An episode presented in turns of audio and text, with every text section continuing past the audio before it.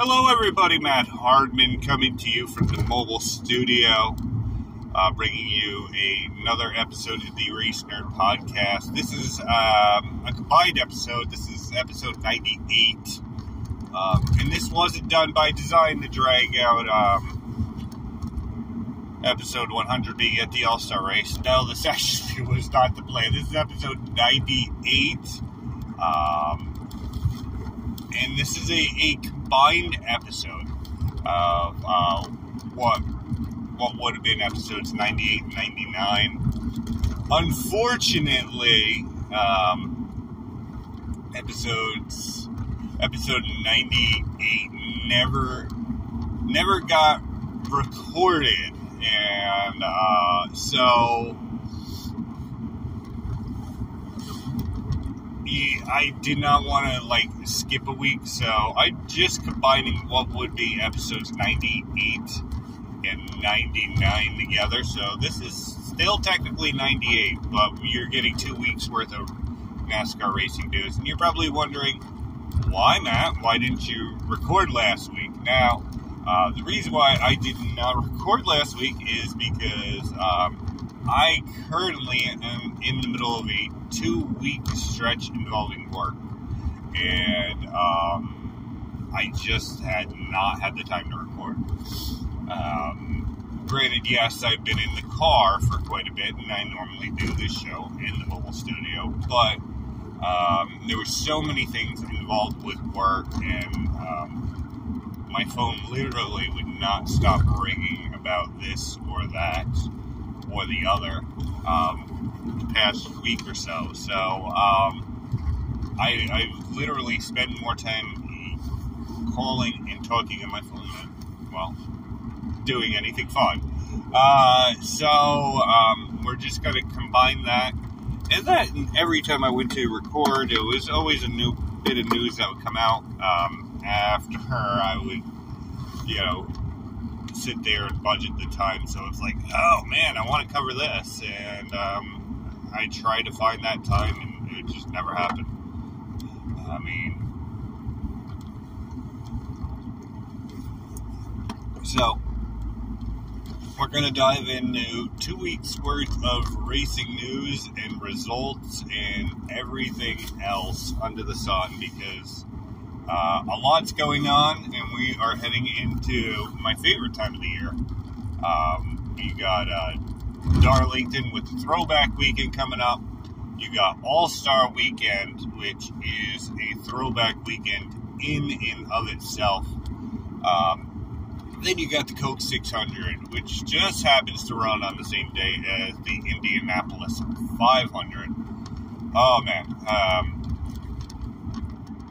this this this is uh, a racer's dream month. Uh, especially if you are a, a, a fan of both NASCAR and IndyCar. This is like a dream month. Um, so, without further ado, let's get right into it. Um, a real quick pop Quiznos.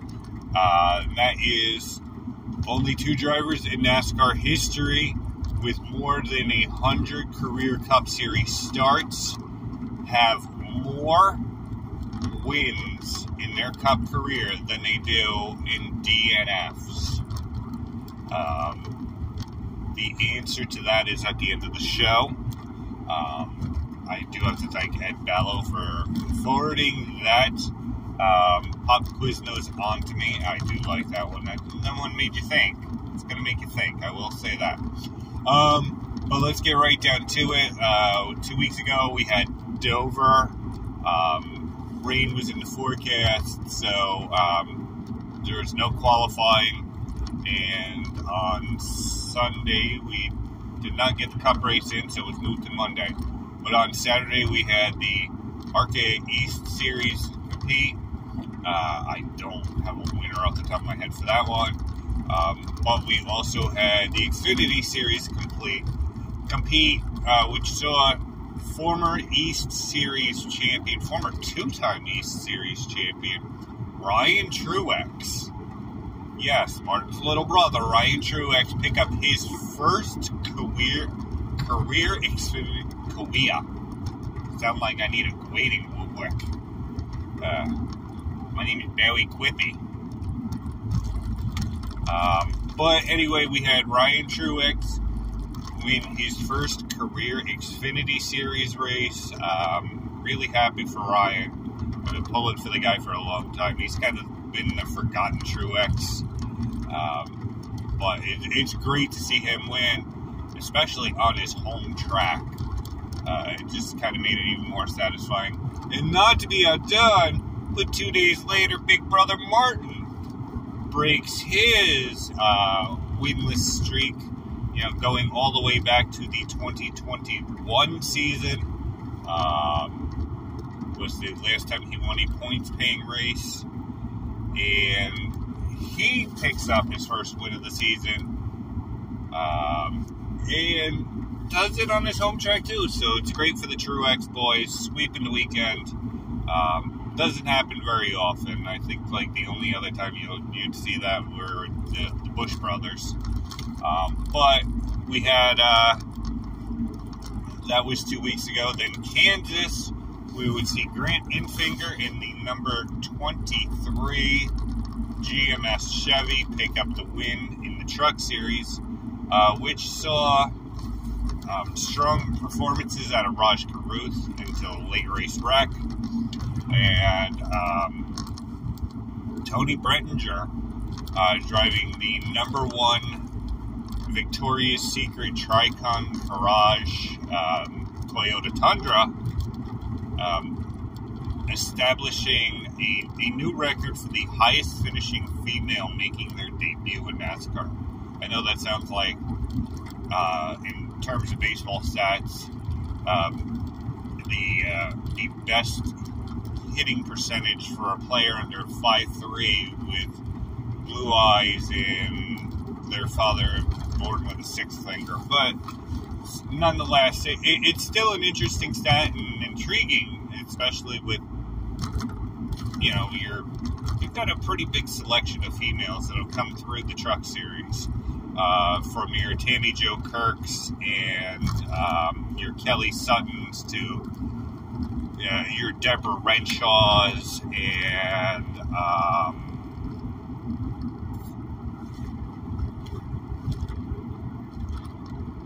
I was gonna obviously Hailie Deegan. There was one that was drawing a blank. I, I almost I almost said Shawna Robinson, but I'm not 100 percent sure if Shawna actually ran in the truck series. Uh, but um, it, it, it's a pretty good thing it's a it's a it's a interesting stat that Toni did that. Uh, interestingly enough, um, one of the co-holders, co-record holders of that stat was Hailie Deegan, who drove that same truck for what was then um, David Gilliland Racing back when uh, they were still under the Ford banner uh, before their rename. Uh, she'd held that, and Toni, along in uh, along with Hailie, uh, became the first two females to finish a race in the top 15 in Truck Series history. So uh, both of those ladies finished in the top 15. So that's a pretty cool stat.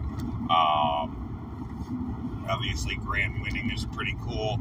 And then um, on the Cup side, we would have Denny Hamlin uh, picking up his first win of the season. And what some would say is a controversial, um, controversial finish involving him.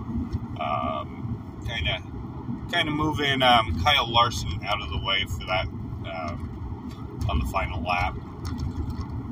I don't think it was controversial at all. I think, to be honest, uh, Larson was way too loose and losing it in the corner, and well, he just happened to be right there and picked up the win.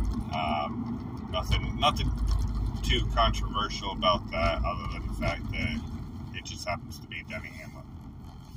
Um, so, uh, with that said, um, we, um, you know, we had the the weekly Who Will Ross Chastain piss off event, and that was um, Noah Gragson, and uh, there were a little bit of fisticuffs after that. Um, I'm sure there's going to be some penalties handed down. if, you know, at least with Gragson, with um, some of the profanities used on the air involving that. But um, nothing too, too, um, nothing too insane. But hey, usually these post race fights, they, they, they do make media buzz, and you know what? They, which is the whole the thing. Media buzz sells tickets. Um, rivalries sell tickets. So I'm all for this. I'm all for Ross punching um, Noah and Noah trying to punch back. But it looked like they were both trying to be restrained at that point. But um, like I said, we move on to Darlington, and we'll, we'll spend a whole episode just talking about the Darlington throwbacks. Um, so we're going to kind of bypass that because there's a lot of news we got to talk about. Um, and first, let, let's start with um, Alex Bowman. Now, um, before the the Dover race, um, Alex was involved in a accident in a sprint car race um, and had fractured a vertebrae in his back.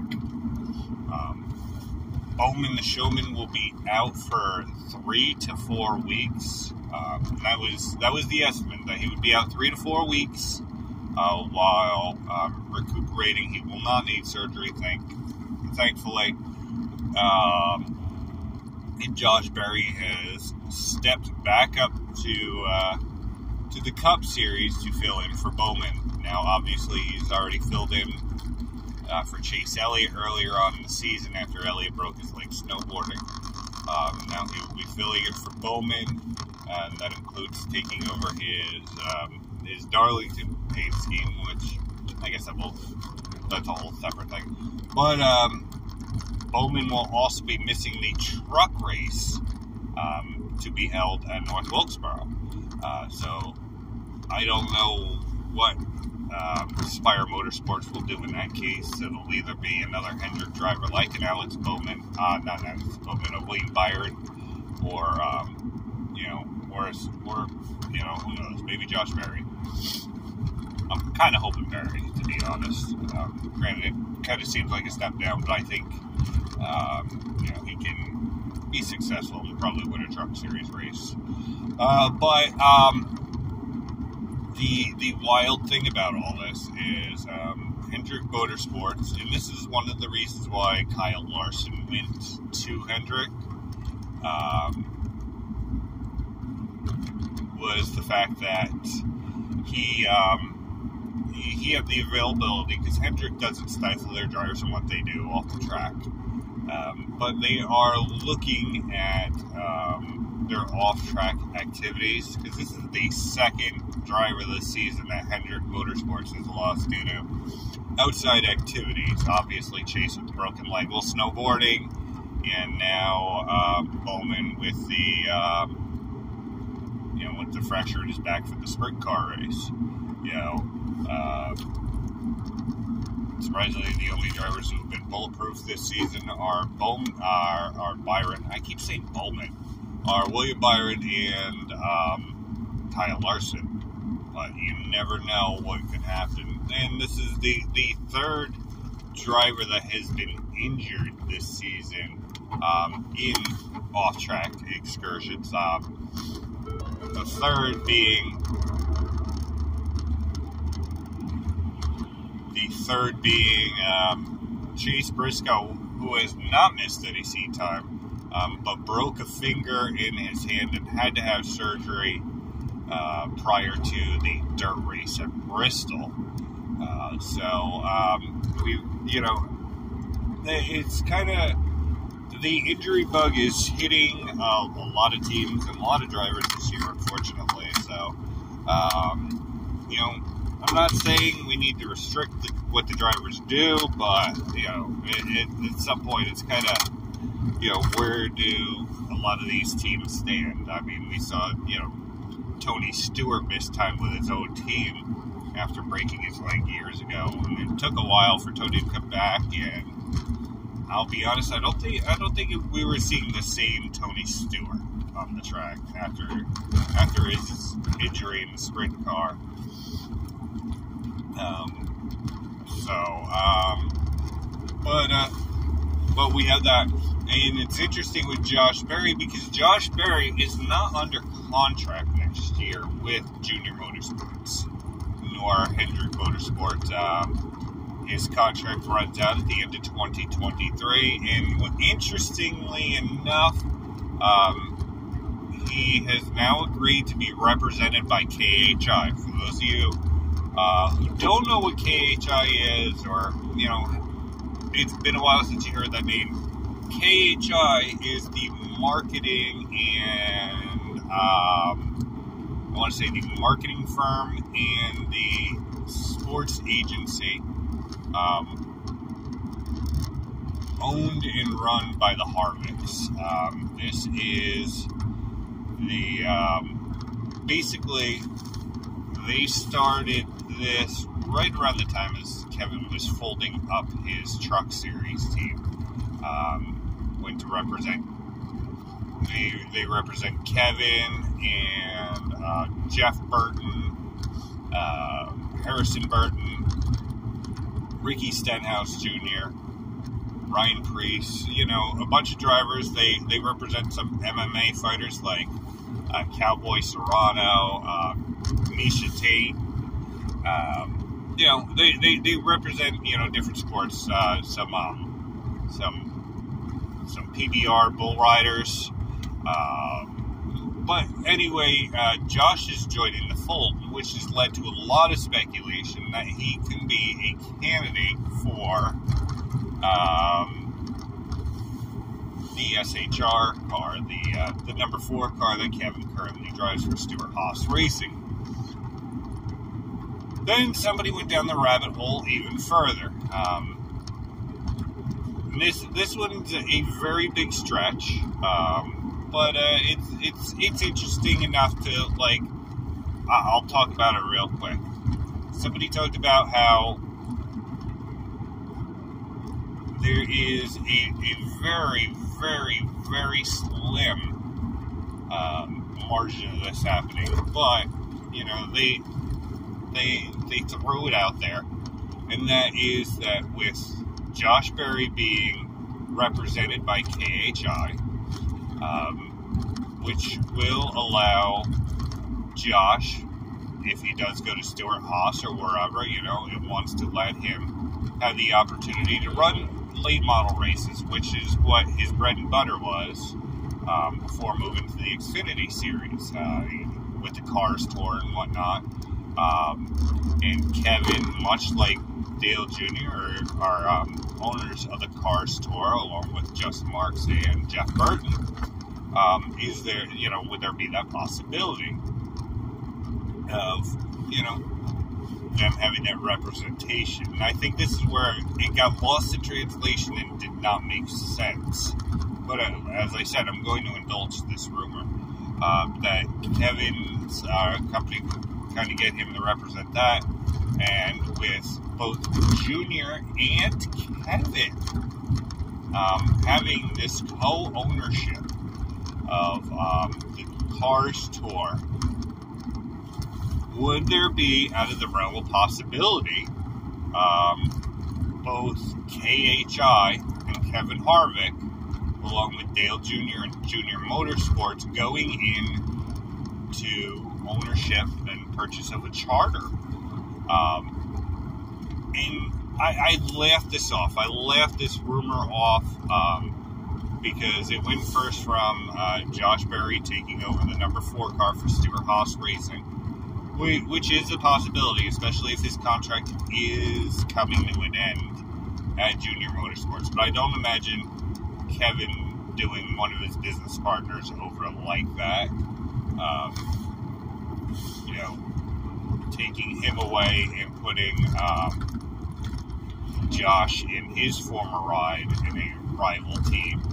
Mind you, you know, Junior and Harvin, well, Junior and Tony Stewart are, are, are good friends. And um, Junior and Harvick, are, I, I think, are a lot closer since they've had they've had their sit down and hashed out, um, you know, everything on the air on the Dale Junior download. It was kind of it was kind of one of those therapy. It was a therapy session more than anything, um, but um, you know, with with um,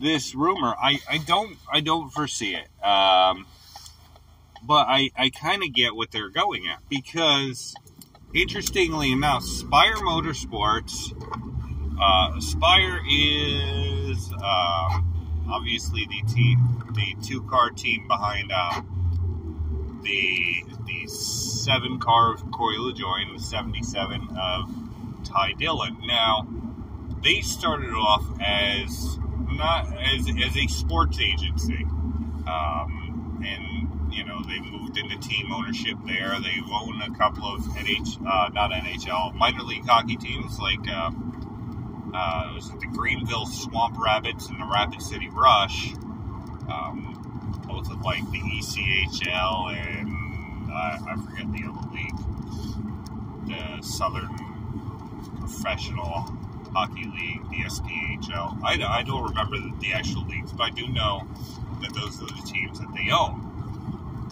They, like I said, they they got into team ownership to kind of represent the uh, their drivers along with them. Is that a possibility for KHI? Um, you know, and bring somebody on with Junior to kind of kind of do that. And you would have two drivers, which are NASCAR's top 75 greatest drivers of all time. Two, one who is in the Hall of Fame and one who is a guaranteed Hall of Famer. Um, I would honestly bet the farm and say that he will be a f- first ballot Hall of Famer. Um, is there that possibility? There, there is, and it's very, very outside the box. And obviously, with Kevin retiring full time um, and going, is there a possibility with him to reunite with Chevy, which um, up until was it 2016, um, he had been affiliated with Chevy his entire NASCAR career outside of uh, driving for Liberty Motorsports in 1999. You know, he, you know, it's it's hard telling. It's hard telling.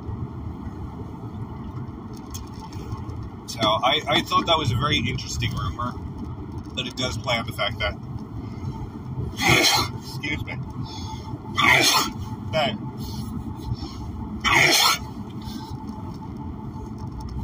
so, oh, excuse me. Wow. Ah, there we go. Got it all out of my system.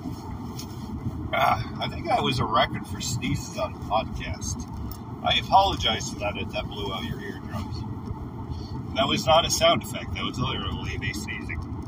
Ah, but anyways, I was saying, uh, I, I said that rumor because one, it, it's silly season. That's kind of a silly rumor to hear. But uh, at the same time, it, it's it's uh, it, it's it's logical for the first part of that. Obviously, with Josh Berry being a free agent at the end of 2023. I'm gonna sneeze again. Hold on. All right. I guess I'm not gonna sneeze again. Anyway, so moving on from Josh Berry is probably the big announcement that came out, and that is that Legacy Motor Group uh, Legacy Motor Club. I keep saying group, man. Uh, the LMC uh, will be moving to Toyota in 2024. Um, Legacy Motor Club obviously formed at the beginning of the year uh, with Jimmie Johnson coming on in a, in a ownership role and part-time driver uh, in the 84 car that he would join with Noah Gragson and Erik Jones in the 43 car, Noah in the 42. Um, that uh, that they would be moving from Chevrolet to competing with um, competing in, for with the Toyota Camrys in 2024. I forgot how to speak all of a sudden. Um, but uh, it, it's very interesting because uh, obviously Jimmie Johnson involved in the ownership role. Um, that it, it, it, seemed like a near impossibility with Jimmie moving to another manufacturer after being so successful with uh, Chevrolet and GM in general uh, throughout his career. Um, but this is a, a great move for Toyota as it adds two more full-time cars to their camp, bringing their total to eight, uh, which is the highest total that they have had since I believe it was 2015, 13, somewhere around there. Uh, the highest number there, uh, and with that, they kind of with LMC, it moves them up in the pecking order because currently they were not, even with Jimmie Johnson coming on board, they weren't the highest in the Chevrolet pecking order. There's a certain, you know, you got your Hendricks, you got your Trackhouse, you got your RCR. Um, you know, they were like fourth down, fifth down that pecking order. And, um, it just wasn't it wasn't feasible. At least with Toyota now, they'll be getting the same attention as a um, 23XI or a Joe Gibbs Racing. Uh, TRD will be helping them with their motors um, and all that. Uh, Jimmie in, in, the press conference announcing this has been very appreciative of um, Chevrolet be with them their entire career, uh, with his entire career, and um, I wish they had been. You know, he has driven Chevrolets for uh, his entire NASCAR career, uh, going back to 1998, even uh, drove for them in the ASA series and the Score Off Road series, which is what he began his racing career in. So Chevy's been with him every step of the way. You know, outside of his two years in IndyCar, but that was only because the only ride he had in IndyCar was a Honda ride. And I'm sure Chevrolet was fine with that. But um, this, outside of Jimmie being involved in this, this rumor doesn't come as a surprise. Uh, because it had been rumored for years with the old Richard Petty Racing. Um, Richard Petty Motorsports uh, that they were going to move to Toyota. This that this goes back to when Bubba Wallace and Aric Almirola were driving the famed 43. So this rumor has been around for a while. It, it seemed to you know go stagnant last year with um, Maurice Gallagher being involved with the team. So. Um, and obviously we all thought that the rumor would have died off with Jimmie Johnson coming involved, but now um, with this, like I said, it, it, it's a benefit for everybody. It's a benefit for um, LMC as it kind of puts them on more equal footing instead of kind of being a hand-me-down team, which they were trying to break away from um, with both Gallagher coming on board, and then uh, Jimmie Johnson. You know, they wanted to break away from all that. Uh, also, it works out for Toyota as it strengthens their numbers going from a, a six cars in a 36 car field to eight um, full time cars. You know, we have no idea if Jimmie will run any races in 2024. He's still contracted to um, to some races here in 2023. So Um, we have that. Uh, I'm sure the the truck series numbers will uh, will change in 2024 with Maurice Gallagher having his truck team as a semi-separate entity from uh, Legacy Motor Club. I, am certain that they'll probably follow suit and chase the Toyotas. Um, obviously, Grant Enfinger running that Toyota and um, to the win this past weekend, along with Raj Caruth.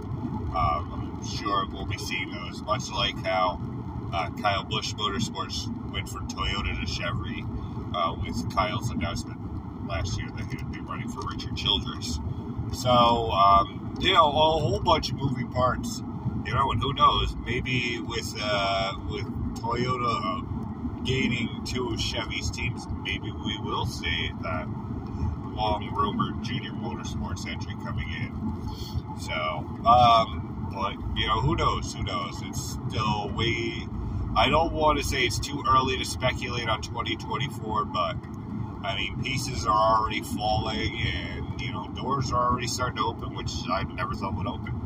Um, moving on, speaking of doors I never thought would open again, um, one of NASCAR's 75 greatest drivers, um, and a man who um, is a former Daytona 500 winner, will be returning to the track at Darlington.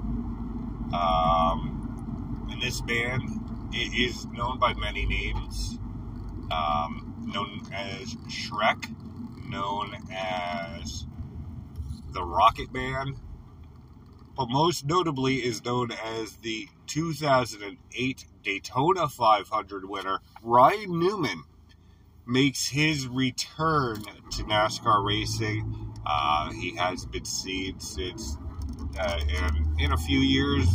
Last year ran a full season of the SRX series, and he uh, he will be returning to Rick Ware Racing on a part-time deal.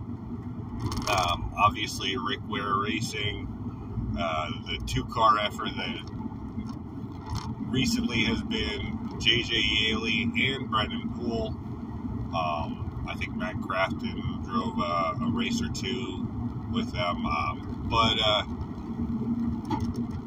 this would be another big name that will be driving for Rick Ware. Uh, obviously, we know Jenson Button was in the um, was in the 15 car, and basically a was kind of, kind of a fifth um, Stewart-Haas car in that aspect. But Ryan will be coming in. He'll be doing that. He'll kind of be giving a little bit of uh, support and direction to Rick Ware Racing is. Rick's been putting together a lot of pieces lately, um, bringing Tommy Baldwin into the garage, back into the garage as competition director. Uh, Tommy, a former Daytona 500 winning crew chief and team owner. Um, you know, obviously he locked up Jenson Button for the for some of these road races this year. You know, he was bringing in Ryan Newman. I don't know whether that was initially in the cards prior to uh, Cody Ware being suspended uh, indefinitely. Whether Ryan was was something that was looked at, or uh, whether that's kind of a um, where we need to make this move. Um, but they've had JJ Yeley in there who's been running pretty steady, and Brennan Poole who's just been there. You know, obviously, I forgot all about Brennan Poole being uh, back in the Cup Series, other than his incident at Dover with Ross Chastain. Um, which I kind of there's a reason why I've lost over the Ross Chastain issues the last couple of weeks because I really don't want to dive into them. Uh, I think I'm going to say that for a whole separate segment. But um,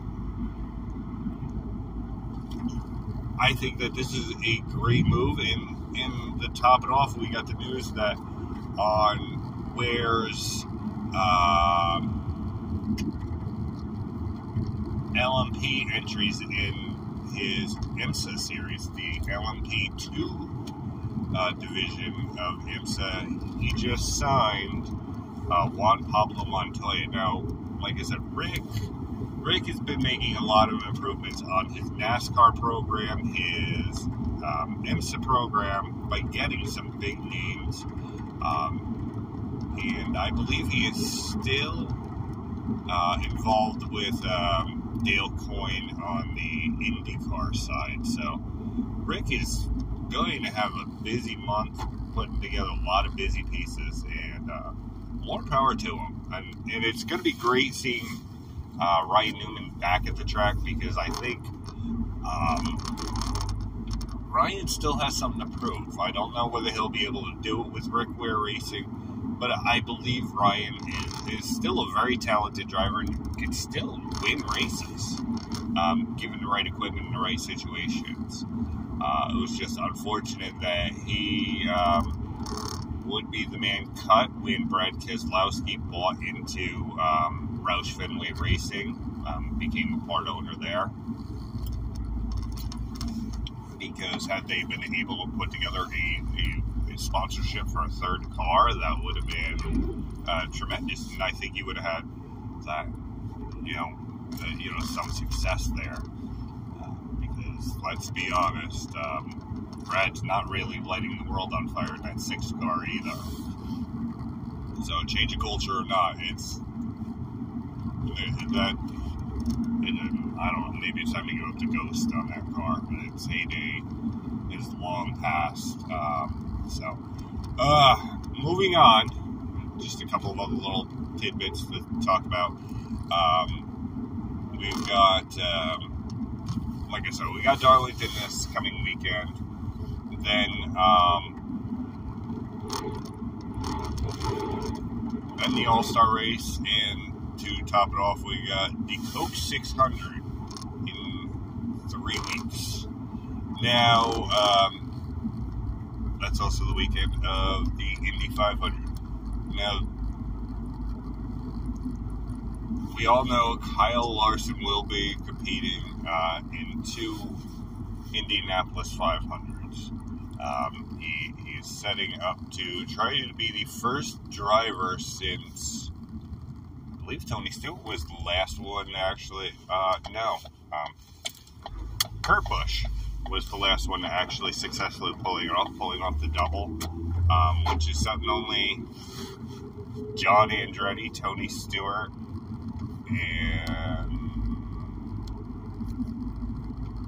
I want to say Robby Gordon, but Robby's was a really weird situation. Um, trying to attempt the double along with Kurt. Uh, so it's going to be very interesting. I know, especially after the last couple of weeks with um, all the injuries over at uh, Hendrick Motorsports. But I know Hendrick is certainly behind um, the the um, throwing support behind Kyle Larson with their sponsorship and whatnot. But uh, it, it's going to be very interesting to see because I don't I don't believe Carl um, Kyle is actually tested in IndyCar yet, um, especially on an oval. So I I don't know. You know, will will he be successful? Will he be um, you know, will he be able to handle the transition like Kurt did or or Jimmie did? Because I will say, um, Jimmie Johnson's IndyCar career was abysmal. I mean, one of the few bright spots in that was his um, was his record at ovals, um, which was insane because when you think about it, he um, you know that's the one thing he did not want to run was the ovals. He wanted to do the road courses. Unfortunately, he just never found the success at all with the road courses, which is makes me laugh because Jimmie Um, wasn't super successful when it came to road courses in NASCAR. He won one road course race his entire career. And his two most notable moments when it came to road courses were in, um, what is it, 2000 when he um, went into the tire barricade. Lost the brakes, went into the tire barricade at Watkins Glen, and was able to get up, stand up on the top of his car, and pump his arm, showing that he was all right and obviously the other being the and the very first, uh, and, well, the inaugural um, race at the Roval at Charlotte, where he um, where he spun and still I don't know how he spun from behind but still managed uh, to make contact with the leader. I, I'm still kind of mystified on that one, um, but you know whatever. Uh, that was those, those are those are the Jimmie Johnson Road Course highlights in NASCAR. I mean, his IndyCar ones were much better, but um, you know, so I, I don't know how we got onto the topic. Oh yes, now I remember. Um, but uh, so we have that with Kyle Larson. Um, you know we'll uh, see what happens there um, in terms of uh, testing. But um, I'm happy to see that we had the IndyCar, uh, well Formula One at Miami. I was looking at the prices for some of the stuff for a hat. It was oh, it was a hundred dollars. I'm like, yep, that's Formula One. You know, and that's why I think part of that, just the pricing, is why Formula One seems so unattainable to really grasp a spot in the American market. Is just because to go to a Formula One event. Uh, I mean, I've heard people bitch about how expensive just taking people to a NASCAR weekend is. And that's nothing compared to Formula One. Um, uh, I know a friend of the show, Ed Ballo, can speak to personal experience because he had gone to a Formula One event at Circuit of the Americas many years ago and was, you know, telling me all about it. And um, I would have loved to have done something like that, but uh, it's way too pricey, and I, I certainly couldn't justify it. I mean, from what I was hearing, that I could, I have done like three. I could have done um, the next three weeks at the prices that they were calling for the F1 race in Miami. So. Um, that's kind of that's kind of astounding and crazy and all that. And that's like I said, why Formula One will never really grasp a hold here in the U.S. Um, with a general audience. So, um, other things real quick. Obviously, Darlington, Charlotte, and um,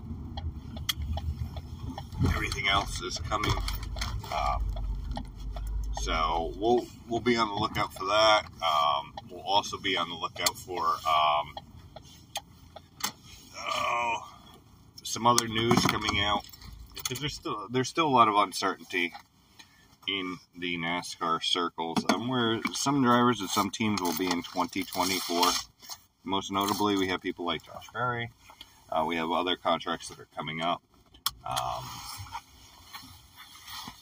so we'll we'll see where all that lands and where everybody lands, and I'm sure we're gonna have a lot of fun.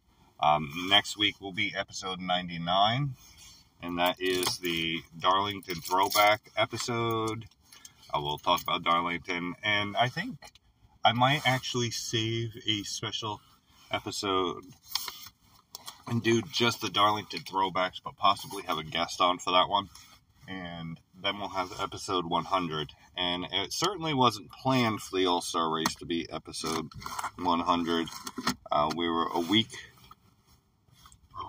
It would have been episode 101, but um, obviously I kind of missed the boat on the Dover weekend, so I just decided to combine both shows and make this episode 98.